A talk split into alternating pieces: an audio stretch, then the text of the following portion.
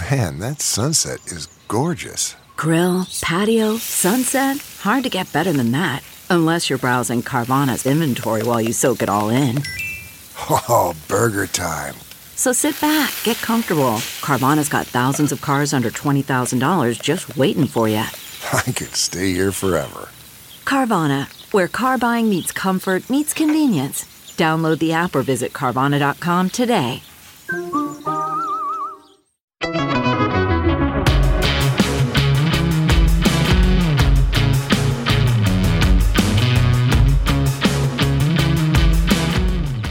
I'm Josh Hammer. Welcome back. We'll be joined momentarily by Gladden Pappin. Gladden is the incoming president of the Hungarian Institute of Foreign Affairs based in Budapest, Hungary. He is also the co founder and deputy editor of American Affairs Journal, one of my absolutely favorite publications of political thought. It comes out in quarterly fashion.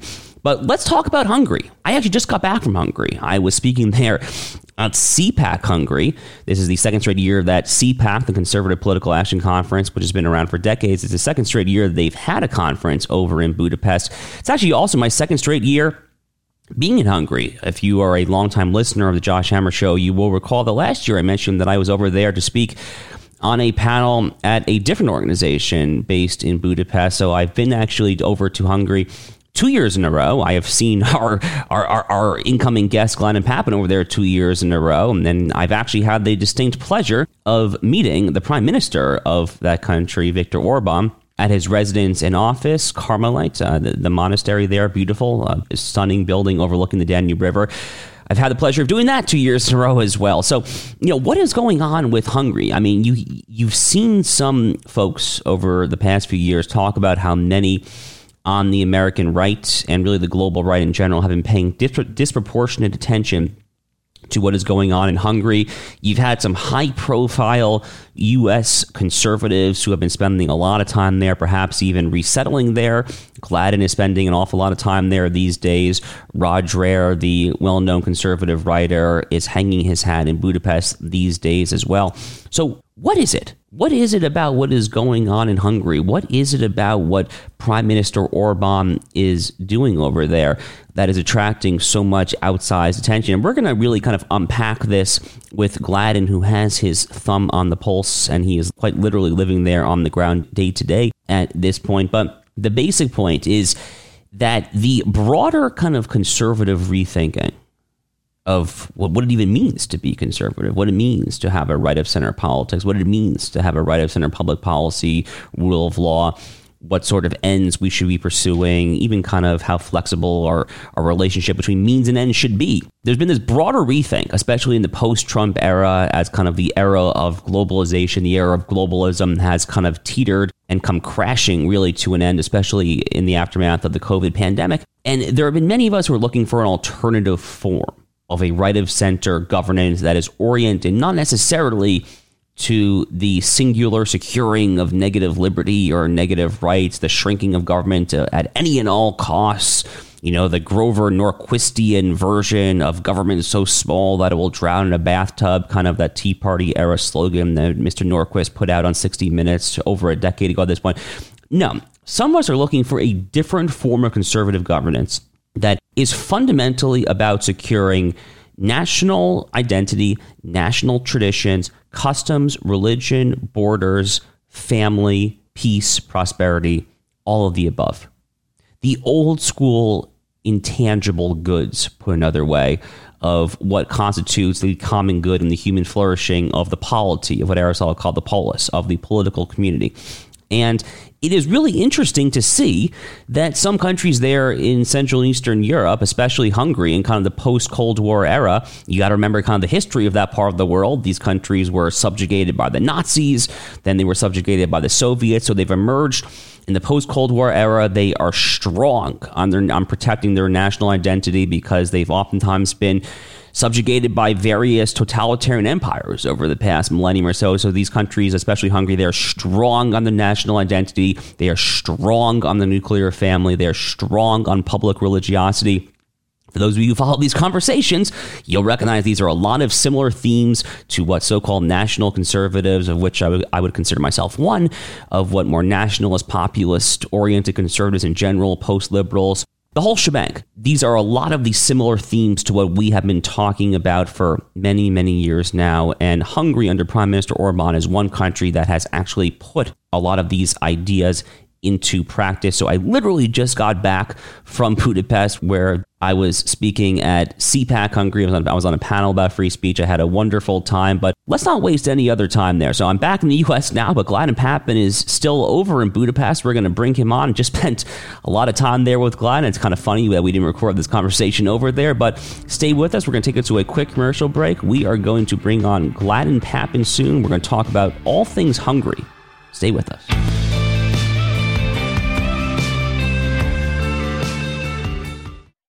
CarMax is putting peace of mind back in car shopping by putting you in the driver's seat to find a ride that's right for you. Because at CarMax, we believe you shouldn't just settle for a car, you should love your car. That's why every car we sell is CarMax certified quality so you can be sure with upfront pricing that's the same for every customer. So don't settle. Find love at first drive and start shopping now at CarMax.com. CarMax, the way car buying should be. What makes a life a good one? Is it the adventure you have? Or the friends you find along the way? Maybe it's pursuing your passion while striving to protect, defend, and save what you believe in every single day. So, what makes a life a good one? In the Coast Guard, we think it's all of the above and more. But you'll have to find out for yourself. Visit gocoastguard.com to learn more.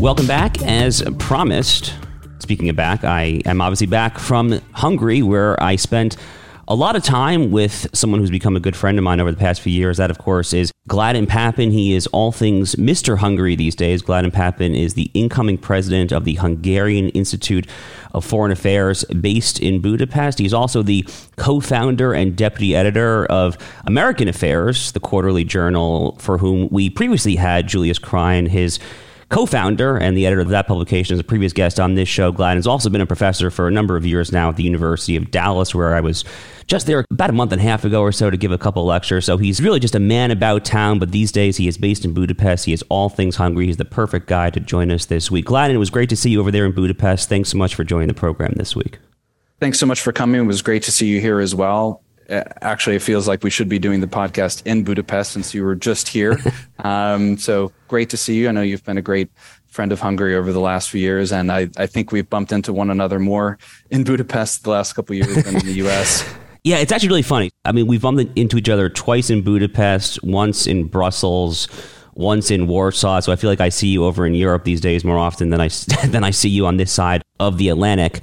But Gladden, I mean, all of this is funny because as you like to kind of gently poke fun at me for, I'm kind of the guy who kind of sort of got you into this mess in the first place, which is going back to an op-ed that you wrote for Newsweek on the precipice of the 2020 election back in October 2020 with a piece about how Joe Biden had put Poland and Hungary in his crosshairs. So before kind of getting into your current role and the conference that we were both speaking at last week and all that, why don't you kind of just talk us through the steps that led you, who, you know, you obviously are a Harvard trained, kind of Harvey Mansfield's studied American academic. What are kind of the, the steps that led you to take such an intense interest in what's happening currently in Hungary? Well, you're right that you do bear a, a, good bit of the blame for my winding up uh, on this side of the pond. Uh, but there, as you as you mentioned, there is a, a deeper backstory. Um, yeah, I've been a political philosopher and, and scholar of the the history of political thought. Worked with Harvey Mansfield, and I was really interested from the beginning uh, in the nature of modern political thought and nature of modern liberalism and the origins of modern sovereignty and and where those phenomena would would go and and play out in actual politics as well. And that's something that Mansfield and and his school have always encouraged. You know, not just to be uh, an academic in the clouds or something like that, but also to pay a lot of attention to to current politics. So uh, my views were always kind of skeptical of the direction of modern globalization. I was on the other side of the, uh, you know, I was on more of the non-interventionist side of the intra-republican debates after 9/11. So I was kind of an outsider within Republican politics, I would say, from the beginning. Um, and that changed, at least my uh, evaluation of the situation changed as it did for so many people uh, in 2016. We launched American Affairs. I was born out of the Journal of American Greatness. And suddenly it seemed like, hey, um, we've been skeptical of the trajectory of modern liberalism and globalization for a long time. Suddenly, now there are a couple of relevant political phenomena that are confirming that. In other words, it, it, it moves from being purely an academic debate to something that required uh, public intervention. And Julius Krein came out of a, a, the same academic world, at least at, at least at Harvard, but then had gone through finance. And both of us felt, well, now is the time uh, to have a better public discussion about the trajectory of, of liberalism, trajectory of globalization, the return of the nation, so on and so forth. You had Brexit in summer 2016, then you had Trump. It really felt like things were changing. And frankly, the the connection, new connection between American and European conservatives partly grows out of that. Before 2016, there was really very little transatlantic exchange among conservatives. American conservatives have their own tradition. Maybe there were some political theory types who were interested in Roger Scruton in England and Pierre Manent in France. And there was a little curiosity uh, after 2015 about the, the, the Polish government, but there was really very little exchange until the last few years. But I think these phenomena are all tied together. You know, in the in the late 1990s, it was the global liberal movement that that that claimed to speak for the you know huge majority of the world's population you know everyone's going to be lifted out of poverty borders are going to disappear everything is going to enter this um, end of history utopia so on and so forth and conservatives were kind of like down and out, just oriented around their nations, not talking across borders. You know, what does Polish conservatism have to do with American conservative conservatism? And like, come on, what does Hungarian conservatism have to do with American conservatism? Those were all the the baseline assumptions. But after 2016, that started to change. You had this, these the the veil was uh, punctured, as it were, uh, with Trump and Brexit by that time you had six years of conservative government in Hungary, you had the conservative government coming in Poland. And since then, I think this has been a, a steady trajectory upward. So I was fortunate to, to come over here for the first time to Budapest in 2020, thanks in part uh, to the sequence of events uh, that resulted from Newsweek publishing my commentary on the, the now the now president's remarks during the second debate. But but yeah, I mean, it's much larger phenomenon now, as you said. Everyone ends up crossing paths over here, and I think that's connected with this these larger changes in in global politics and geopolitics that are that are starting to um, take shape. I mean, that's really good, kind of laying of the foundation, and it, you know, it is just so interesting from a U.S.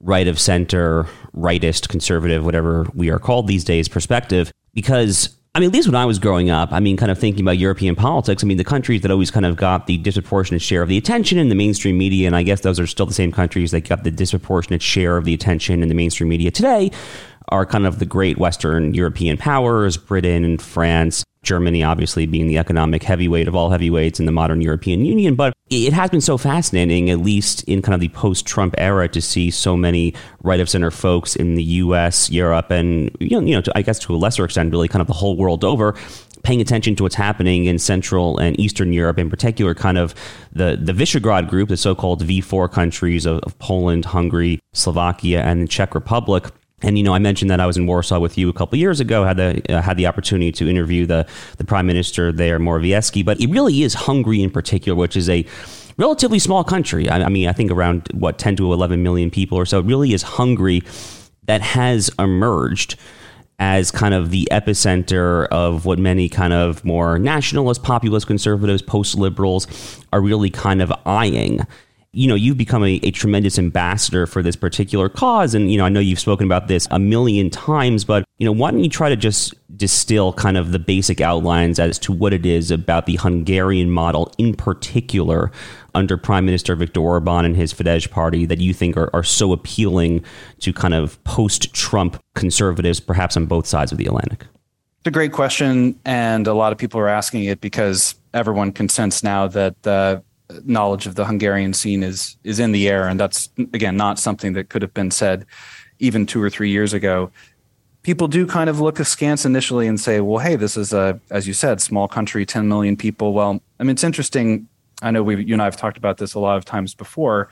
Uh, Hungary and and Israel have a very close relationship, and obviously they're very different uh, kinds of countries, and the U.S. has a different strategic relationship with each. Nevertheless, they have some some similarities, um, being small countries with uh, unique cultures, uh, somewhat isolated, and somehow also exemplary. And obviously, they're exemplary in different ways, but uh, somehow that is actually a, a part of the relationship between Hungary and Israel too. So, I think what well, let's start with what bothers liberals, particularly uh, European ones, about Hungary itself. It's that it is a European country that is sticking to its uh, traditions and actually restoring them and and trying to uh, chart its own path as um, you know it's not an it's not outside of Europe. It is a European country.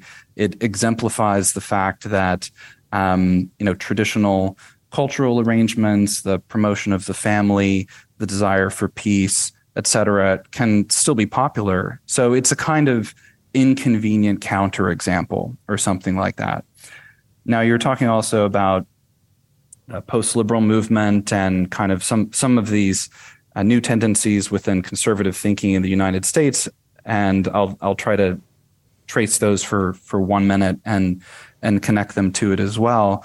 Well, I think that there was a efflorescence of new intellectual movements on the right after 2016. And conservatives for a long time in the US had been, by default, um, you know, friendly to primarily friendly to private corporations, private enterprise, hostile to the idea of uh, having a clear vision for national government. The purpose of government is just to get out of the way. Um, and I think a lot of us, from a variety of different standpoints, felt that that was no longer sufficient for the moment. Well, you know, in Hungary, you have a country that really saw the the short end of the stick in the 20th century, uh, both after World War One and then uh, during the domination by the communists. And if you were to pick uh, a part of the world where, superficially at least, there's no reason for it to to come back, there's no reason for it to be on the map again. You know, it was crushed a couple of times. The um, birth rate in Hungary fell every single year from the mid 1970s until 2010. You know, like the uh, there's brain drain. Um, like the uh, if you were to evaluate things, the the signs were pointed in a wrong direction, and it's at a vulnerable geopolitical location as well. So, you know, when conservatives in the U.S. are talking about um, you know, taking the black pills and uh, worrying that you know America has passed the point of no return. Like, well, there's a lot of arguments to be made that uh, it should have been much much harder to turn around uh, a country like Hungary. Um, you know, it's small. It had it had suffered a lot. Thing every all the metrics were were pointed in the wrong direction.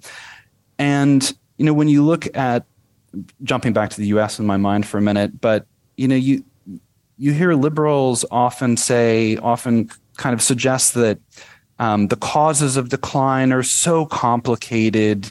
Do we really know how to clean up our cities? Do we really know how to, you know, end um, end, viol- end violence in our cities? Uh, these are these are these are such um, such hard things. Like, is it is it really possible to um, turn around the metrics on family formation in modern society because you know the the causes are just so complicated. So they they they almost kind of create a, an air of inevitability around failure and decline.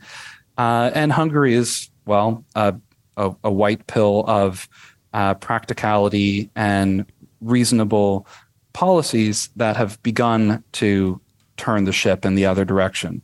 So in the last 10 years, you know, Hungary faced a migration crisis in 2015. You know, we t- we've talked about building a wall in the U.S. in the 2016 campaign. Hungary built a wall, you know, and reduced its um, attempted border crossings to zero. Beginning from 2015, especially, there was a heavy investment into uh, tying all of the state benefit programs to family structure. In the last 10 years, the number of marriages per year has doubled. Uh, the number of divorces has declined by something like half. Similar number for the number of abortions per year. You know the so the family formation statistics are going in the other direction. And as you know from being here, you can you can feel in the air that it's a family friendly city. Um, so it shows that you know it is a modern country. It's economically successful. It's not isolated. It's not, you know, populist in a harsh sense. It's a well-connected country uh, to all the countries around it, and it's one that's trying to preserve the uniqueness of its culture and support uh, the people in their choice for uh, a tradition, uh, you know, more broadly what we would call traditional family life. So I think that's why it frustrates a lot of people that it that it has gotten a lot of attention because superficially it it shouldn't but it's also why a lot of people want that inconvenient example to go away and i think the lesson you know the broad lesson that conservatives should take from it is not like oh american conservatives need to exactly copy policy xyz but actually the the solutions to a lot of problems uh, are available and do work when the conservative approach is implemented. Obviously, we're starting to see that too in states like your own, Florida, um, and other American states that you know, by also being of a comparable size, uh, share something of the of the political vision. So, I think that that to me is what it represents, at least from a um, from a conservative political standpoint. Right. So the broader context, which you very helpfully kind of underlaid there is this broader rethink that has been happening in the post Trump era. And you kind of tied it, I think, quite nicely to the founding of American Affairs and all this kind of intellectual ferment that has happened over the past five, six years. You know, perhaps that ferment is, is starting to turn a little stale, as your excellent recent essay for American Affairs, Requ- Requiem for the Realignment, pointed out. And we can kind of get to that a little later in the conversation if we want to. But the broader context is this rethink away from kind of a purely kind of you know, liberalized, kind of negative liberty, negative natural rights protecting form of right liberalism towards a form of conservatism that is more robustly oriented towards using power to pursue the common good of the actual country. And I think that it is exactly right to view Hungary as kind of being at the epicenter of that like very much real time experiment in, in, pursuing a form of right of center governance that is oriented that way. I, I, also kind of find this parallel that you alluded to and that you and I have discussed between Israel and Hungary to be very interesting. I mean, it's, you know, it does seem that both countries fundamentally have a lot of things in common, actually. I mean, they have religion, God, family, borders, national sovereignty. I, I mean, there's a lot of very similar themes here. And, you know, the God part is, is, is self evident in Israel. It's the world's only Jewish state. Um, in, in Hungary, public Christianity kind of suffuses the entire kind of body politic. Uh, the, the, Hungarian constitution famously, um, infamously, if you're a liberal, but famously, of course, if, if you're right of center, uh, defines marriage as one man and one woman. And there's any number of other examples of that. There's obviously no such thing as gender ideology or, or gender identity or any of this other kind of modern pablum that is that is indoctrinated in, into the um, school curricula or anything of that nature there when it comes to borders. Uh, you know, Israel very tightly controls it, its borders because it has no other choice. Hungary infamously controls its borders, as well as Tucker Carlson saw back when he was there in the summer of 2021, much to the chagrin of Brussels and all that. So there are a lot of parallels here. And I, I want to kind of dive in on perhaps your area of foremost specialty, which is the family aspect of that. But before we do so, let's take it to a very quick commercial break. We're here with Gladden Pappin, who is all things Hungary these days. He's a good friend of mine, good friend of the show. Stay with us. We'll be right back. We're going to get into family policy. Stay with us.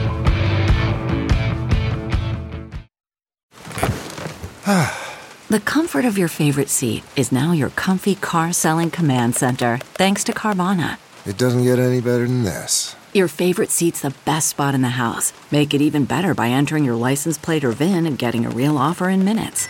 There really is no place like home. And speaking of home, Carvana will pick up your car from yours after you finalize your offer. Visit Carvana.com or download the app and sell your car from your comfy place. Okay, picture this. It's Friday afternoon when a thought hits you. I can spend another weekend doing the same old whatever, or I can hop into my all new Hyundai Santa Fe and hit the road. With available H-Track all-wheel drive and three-row seating, my whole family can head deep into the wild. Conquer the weekend in the all-new Hyundai Santa Fe.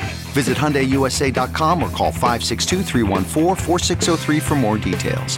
Hyundai, there's joy in every journey. Okay,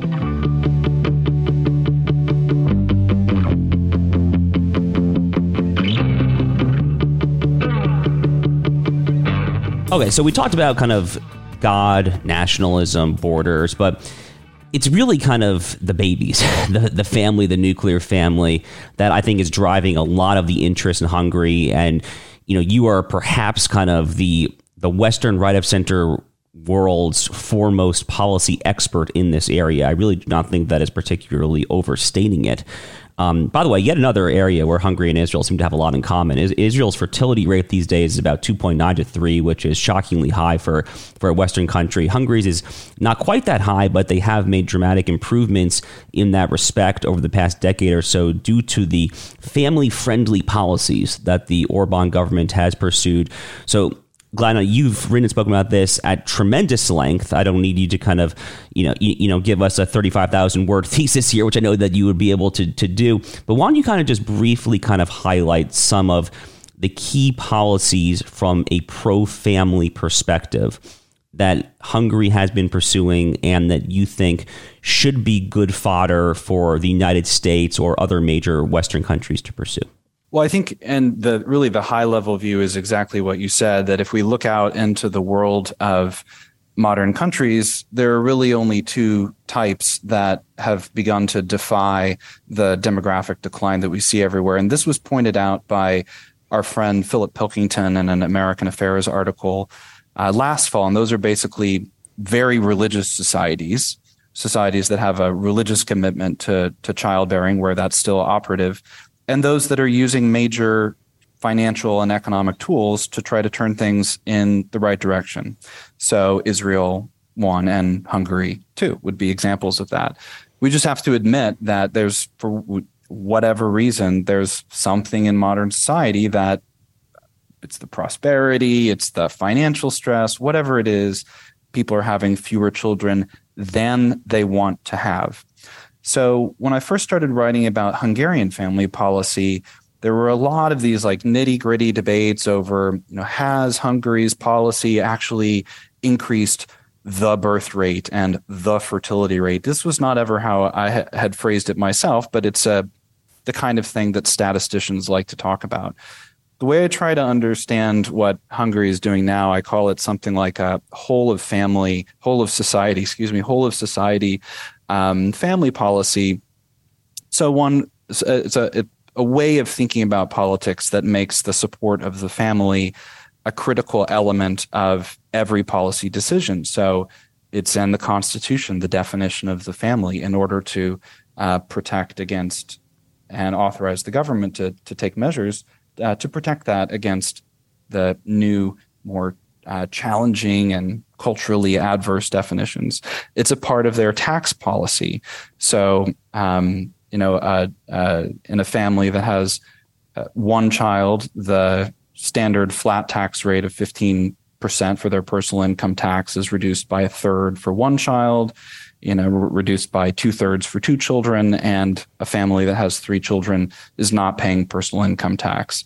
Famously, also a, a mother who has a fourth child is never going to pay personal income tax for the rest of her life. So even even if we're talking about sort of um, you know standard classical GOP tax cutting mindset, the Hungarian approach incorporates that as well. What they do differently, I'll just mention this really briefly because I don't want to get into get into all the details. I really think it's more a matter of mindset.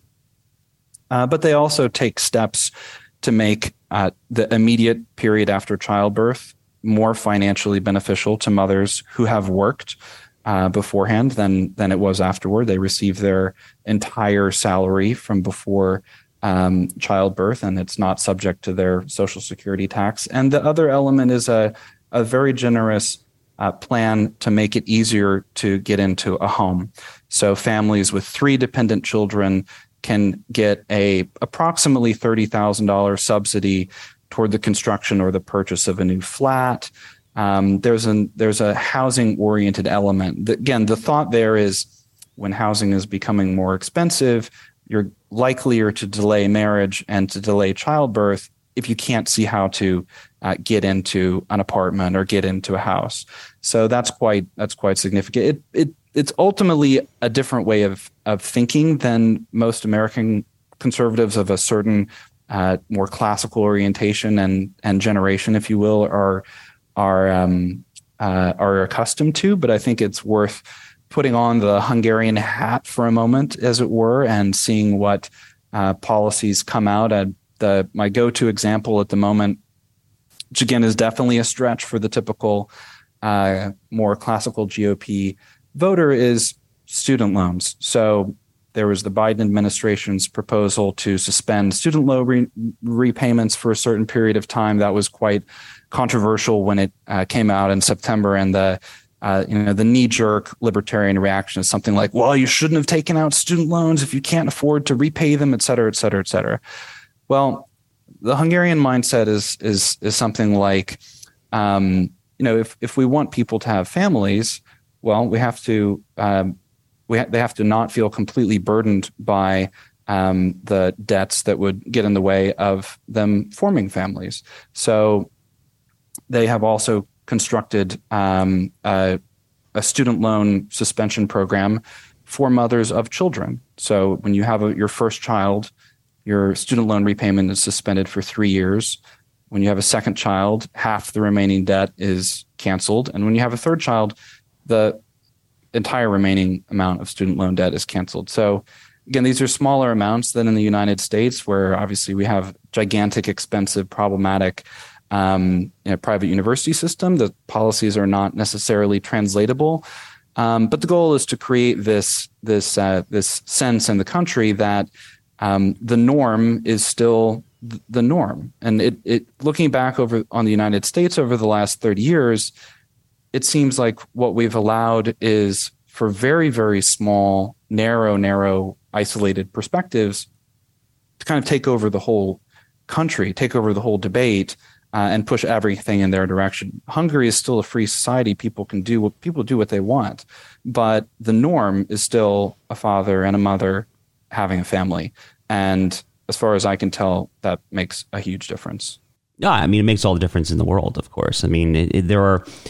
Look, I, mean, from my perspective, there are very few, if any, more pressing public policy challenges than to ensure that at the time of more American births, there is a mother and a father present at the time of that birth. I mean, you know, I could do the whole Daniel Patrick Moynihan shtick about from the 1960s, the crisis of the black family, and that, you know, it, the point is today in the year 2023, hold aside race. I mean, this is an issue for everyone white, black, yellow, red Americans, whoever. I, I, mean, like, this is just a, a major issue. And of course, fertility rates in general are a huge issue for the West in general. I think the U.S. fertility rate at this particular juncture was, is a shade below 1.7, if I'm not mistaken. Of course, in some highly developed countries, albeit non Western ones, such as Japan, it's, it's quite a bit lower than that, at teetering around 1.1 to 1.2. Truly terrifying data. Gladden, you kind of hinted in, in your response there at one of the kind of uh, usual kind of gotcha sort of knee jerk responses that folks on on both the left and kind of the the right liberal elements of the right of center alike tend to kind of whip out of their arsenal when folks like you and I talk about Central and Eastern Europe, which is, oh, it's not translatable. I mean, like, who the heck cares what's going on there in these small, tiny, homogenous countries? America is a, a sprawling sea to shining sea country. So, I mean, what do you basically say to that? Um, what is kind of your response to that line of criticism that there's no reason for Americans, a country of three to 400 million people with, you know, lots of linguistic, ethnic, racial, racial, blah, blah, blah differences, that there's no reason for us to care what's going on in a country like Hungary. What's your basic response to that? The family is the norm according to nature. I mean, it doesn't really, it, it shouldn't vary by country. It shouldn't vary by time. This is not, it's not something that's exclusively, um, it's not something that's exclusively Hungarian. It's just that there are, that happen to be in Central Europe for cultural and historical reasons, some governments that are still pursuing this policy. So, an example of something that's happening all over Europe is there are large family associations. Americans like to talk about the importance of creating associations. There are large family associations called three plus associations in countries all over Europe. Parents band together and go around to local businesses and ask, uh, can we set up a discount program for you know large families in this area? Sign up here. We'll give them a card. Well, when the Polish government came to power in uh, 2015, it said, look, this is really cool. This is really great that this has been going on. It's great to see that organic, bottom up, um, American style association forming. Let's add the additional power of good government behind it. So let's take this uh, family association impulse or small organization and send out a letter to every company every company in the country and ask them what can they do would they like to be a part of this so that's the, the it seems like that's the element that's missing a little bit from um, the American conservative discourse. Just it, it, it's not about completely upending um, every instinct of American policy or whatever. It's just about expanding your mind a little bit um, to see what else is possible and to come up with an argument for good government. Abortion is not any longer the main uh, main driver for Republicans going to the polls of people in the 20 uh, 22 election who said that they were primarily motivated by the abortion issue, nine out of 10 of them were going to the polls to vote for the Democratic Party. So wow. if the if the Republicans and that was a, a that was an exact flip from uh, before Dobbs. Before Dobbs, if you said that abortion was the reason you're going to the polls, right, nine right. out of 10 people were voting for the Republican Party. Now, nine out of 10 of those people, it's not the same people, obviously, but of people who are motivated by abortion are voting for the Democratic Party. So, what is the GOP going to do? we need some kind of uh, need some kind of argument there, and it could be it could be kind of soft power stuff like um, making family weekends in Florida or family festivals or family friendly zones or you know giving businesses family friendly designations. Like there's a bunch of stuff that can be done, you know, short of implementing um, you know what would be perceived as a new entitlement program or something like that, which might just be really really difficult to do at the national level. There's a lot that can be done. I know there are a lot of uh, people on the state level who are beginning to think in this way. And um, again, it's a mindset, not just a set of policies to be copied. Yeah, I mean, it's fundamentally just a different paradigm through which to view public policy and frankly the law and also just the rule of law law formation and you know arguably even constitutional or statutory interpretation but that's kind of a whole different conversation i want to take our remaining conversation in a slightly different direction so your actual title that I led with is your incoming president of the Hungarian Institute of Foreign Affairs. Uh, we haven't actually even touched on, on foreign affairs at all, but it's it, it is worth pointing out and at least briefly discussing the fact that Hungary has also been quite different than most of its fellow European countries, even most of its fellow Visegrad group members in Central and Eastern Europe. It's certainly been a heck of a lot different than the policy pursued by Poland, for example, when it comes to the Russia Ukraine conflict. And, you know, I think a lot of folks uh, look at Prime Minister Orban. I mean, you know how this goes, Gladden. I mean, the MSNBC crowd, Tom Friedman, the New York Times, they'll be like, oh, he's an authoritarian. He's a Putin shill. He's just taking Putin's side, blah, blah, blah it obviously is a heck of a lot more complicated than that. Hungary is obviously not taking Russia's side. Hungary, as a country that was subjected to Soviet control for a half century under the Iron Curtain, knows all too well the pitfalls of of Russian subjugation. But what is the Hungarian government's perspective on the war, and, and why is it, do you think, that they have arrived at a very different approach to the conflict in neighboring Ukraine than those other countries like Poland and similar countries have um, have arrived at.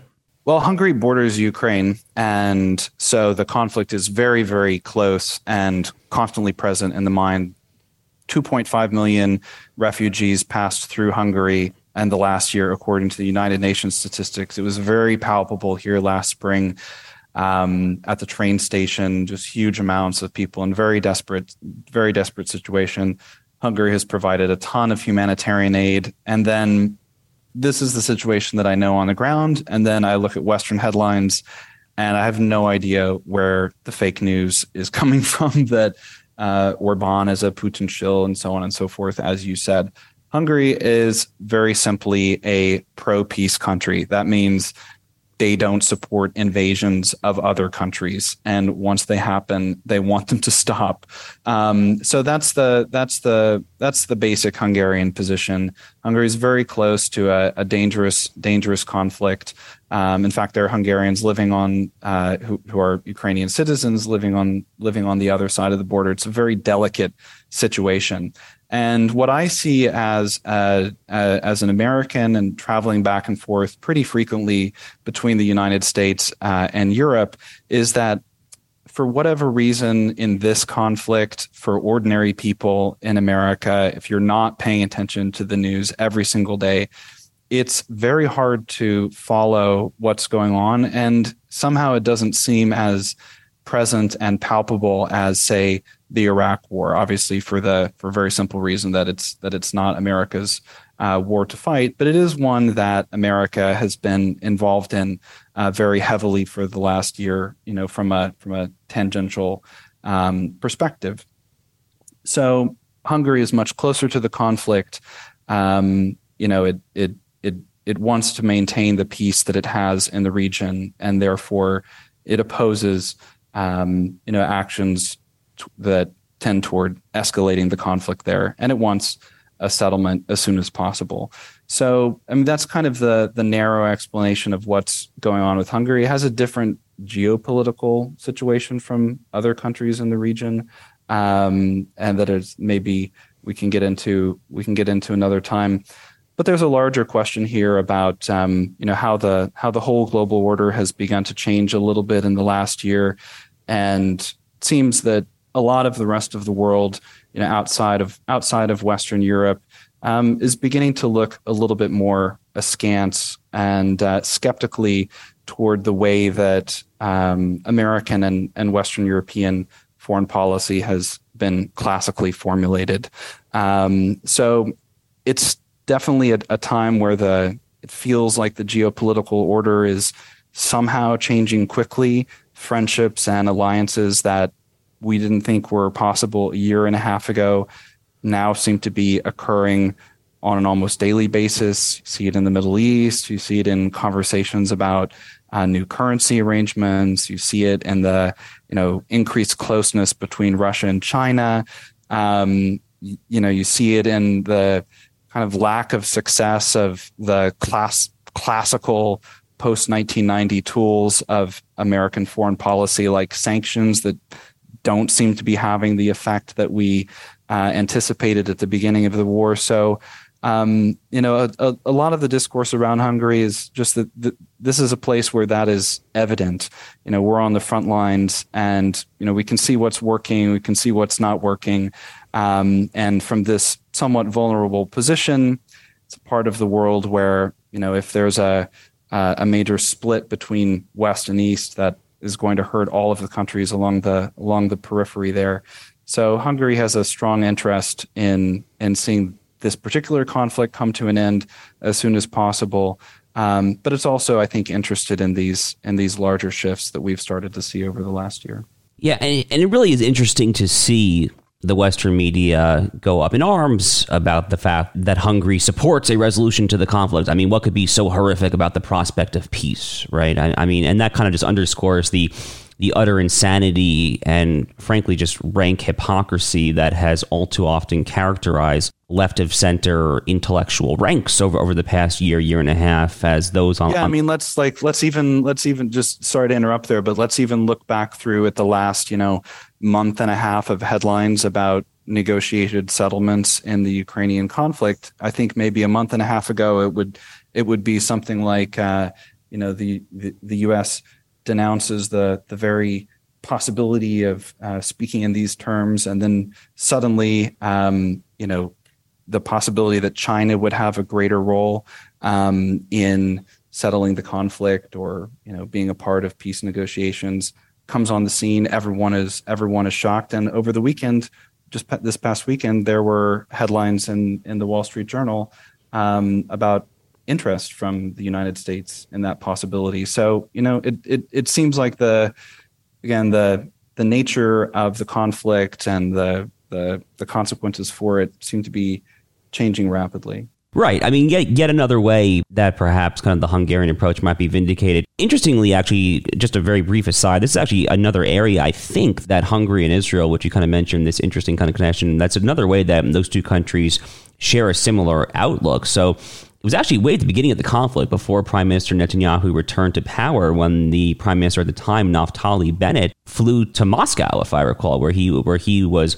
lambasted by much of the Western press for kind of meeting with Putin, if I recall. But he was really just trying to kind of to work out a deal, to work out a peace agreement. And it's yet another way, I think, um, in which these two countries share a similar approach, which is fundamentally a somewhat kind of realpolitik, realistic approach to the conflict, not this absolutist kind of World War II esque all out good versus all out evil paradigm that has characterized all too much of the utterly vapid Western characterizations and conversations on this particular topic. So yeah, you know, and as a, and as an American, that that that worries me. I mean, that's that's worrisome. It seems like we're taking we're following the same kind of tactics, but the strategic res- as we did in the 1990s. But the strategic result is not that successful for the U.S.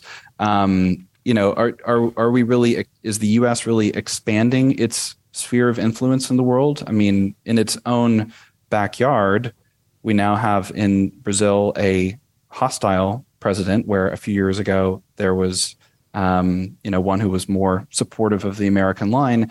It seems like, you know, a, a, America has begun to push its, you know, a certain version of late liberal cultural values on the rest of the world, and maybe the the people who are doing that still think that that's going to be effective, and that you know they enjoy all the power and they can um, you know force that ideology on everyone and um, you know, when people step out of line, you know, they can slap a few sanctions on their hands and, um, you know, they'll, they'll get back in line. But that doesn't seem to be how the last year has been working out. Um, it seems like in more and more parts of the world that um, that American influence is actually um, receding the the sharper and more feverish it gets, if you will. I guess I'm speaking in a kind of elliptical manner, but it seems like somehow the sphere of American influence, which uh, any of us would want in principle to to grow, is shrinking, and it's also becoming, um, you know, culturally very different from classical American values. So we're, you know, America's pushing on a lot of countries, definitely on Hungary, hostile cultural norms that are really different from its traditional values and that's causing a lot of tension. So, just even from a practical standpoint, um, it seems that the United States is using the old tactics, something like that, um, but not really achieving the strategic results that it expected.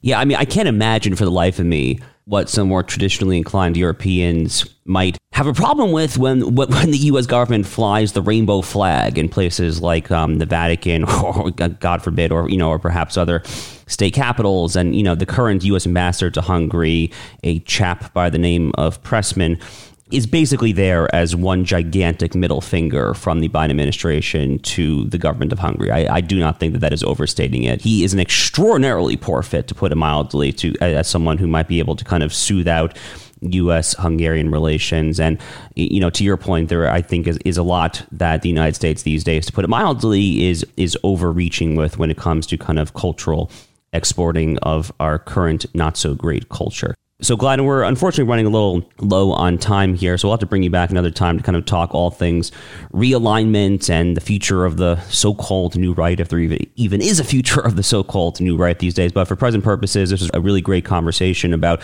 what's going on in Hungary, where you are currently situated, and where you are on the beat. So, where can the listeners to this program find you if they want to hear or read more from you? Well, I'm on Twitter at GJ Pappin, G J P A P P I N, and I post most of my uh, goings on there. And uh, you can also find American Affairs at AmericanAffairsJournal.org and uh, also contribute a lot to the Post Liberal Order Substack, uh, which you can find at Substack as well. So we also have a, a website for the Hungarian Institute uh, of foreign affairs, and, and you can find all that through my Twitter account. So uh, feel free to reach out and uh, look forward to hearing from your listeners. Gladden Pappin, it's been a pleasure. Thanks so much for joining us this week. Thank you.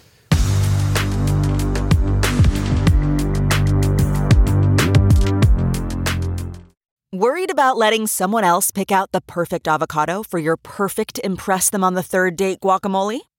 Good thing Instacart shoppers are as picky as you are. They find ripe avocados like it's their guac on the line. They are milk expiration date detectives. They bag eggs like the 12 precious pieces of cargo they are. So let Instacart shoppers overthink your groceries so that you can overthink what you'll wear on that third date. Download the Instacart app today to get free delivery on your first three orders while supplies last. Minimum $10 per order. Additional terms apply. So thanks again to my good friend Gladden Pappin for stopping by. Gladden really has become in recent years all things Hungary, but he really is someone who has his thumb very much on the pulse as to where the global right is headed and is headed, of course, in kind of a more kind of anti-liberal, anti-globalist direction with this emphasis on, on God, tradition, nation, family, the more traditional things that conservatives of a different era would have recognized before the onset of post-Cold War globalization and global liberalism and the so-called Washington Consensus of bipartisan free trade for all outshoring manufacturing lines, things of that nature. So please do go ahead and check out all of Gladden's work, which he flagged there can be found via his Twitter and, of course, via American Affairs Journal, the indispensable quarterly journal of political thought for which he serves as co-founder and to this day the deputy editor. Really hope you enjoyed this conversation. Please do go ahead once again and subscribe to the Josh Hammer Show if you are not already doing so on Apple Podcast, Spotify, or wherever you get your podcast. We really need you to go ahead and subscribe. Give us that five star review right in your comment section. What do you want to see at future conversations? We are always looking for your feedback. We always want to incorporate your feedback the best we can. We're trying to bring you kind of incisive, slightly kind of outside the mainstream thinkers, thinkers who are interested in pushing the Overton window, who are fundamentally interested in rethinking stale orthodoxies, changing paradigms, changing the way that we think about politics, public policy, law. Culture, all the things that matter to folks like you and I. Gladden Pappin is definitely is definitely one of those thinkers, and once again, we were thrilled to have him on for the program this week. I would imagine next week for our conversation, we'll probably return to more America centric themes, bring it a little closer back to home. But for now, we really hope you enjoyed this conversation with Gladden Pappin. I'm Josh Hammer. We'll see you next time. Being a staple in American media for over 90 years, Newsweek now brings you an exceptional lineup of podcasts. The Debate. They'll recognize how these policies aren't working. They'll feel the pain and they'll change their behavior. The Josh Hammer Show. Restore the principles and the political paradigms of the American founding. The Crystal Knight Show. Just because officers are black doesn't mean that the policing system still isn't inherently racist. Fast Women. Chevy's actually doing really well, and Honda's really not. Wow. Which is like the opposite of most people's perception of them. It is. The Parting Shot. Every year when the new nominations are announced, I get this excited, nostalgic feeling, and it brings out that little kid in me who just loved movies. The Royal Report. Harry and Meghan's head of comms has announced they now move forward to their kind of future outside the royal family. Newsweek podcasts. New episodes drop weekly. Download or listen now at newsweek.com or wherever you get your podcasts.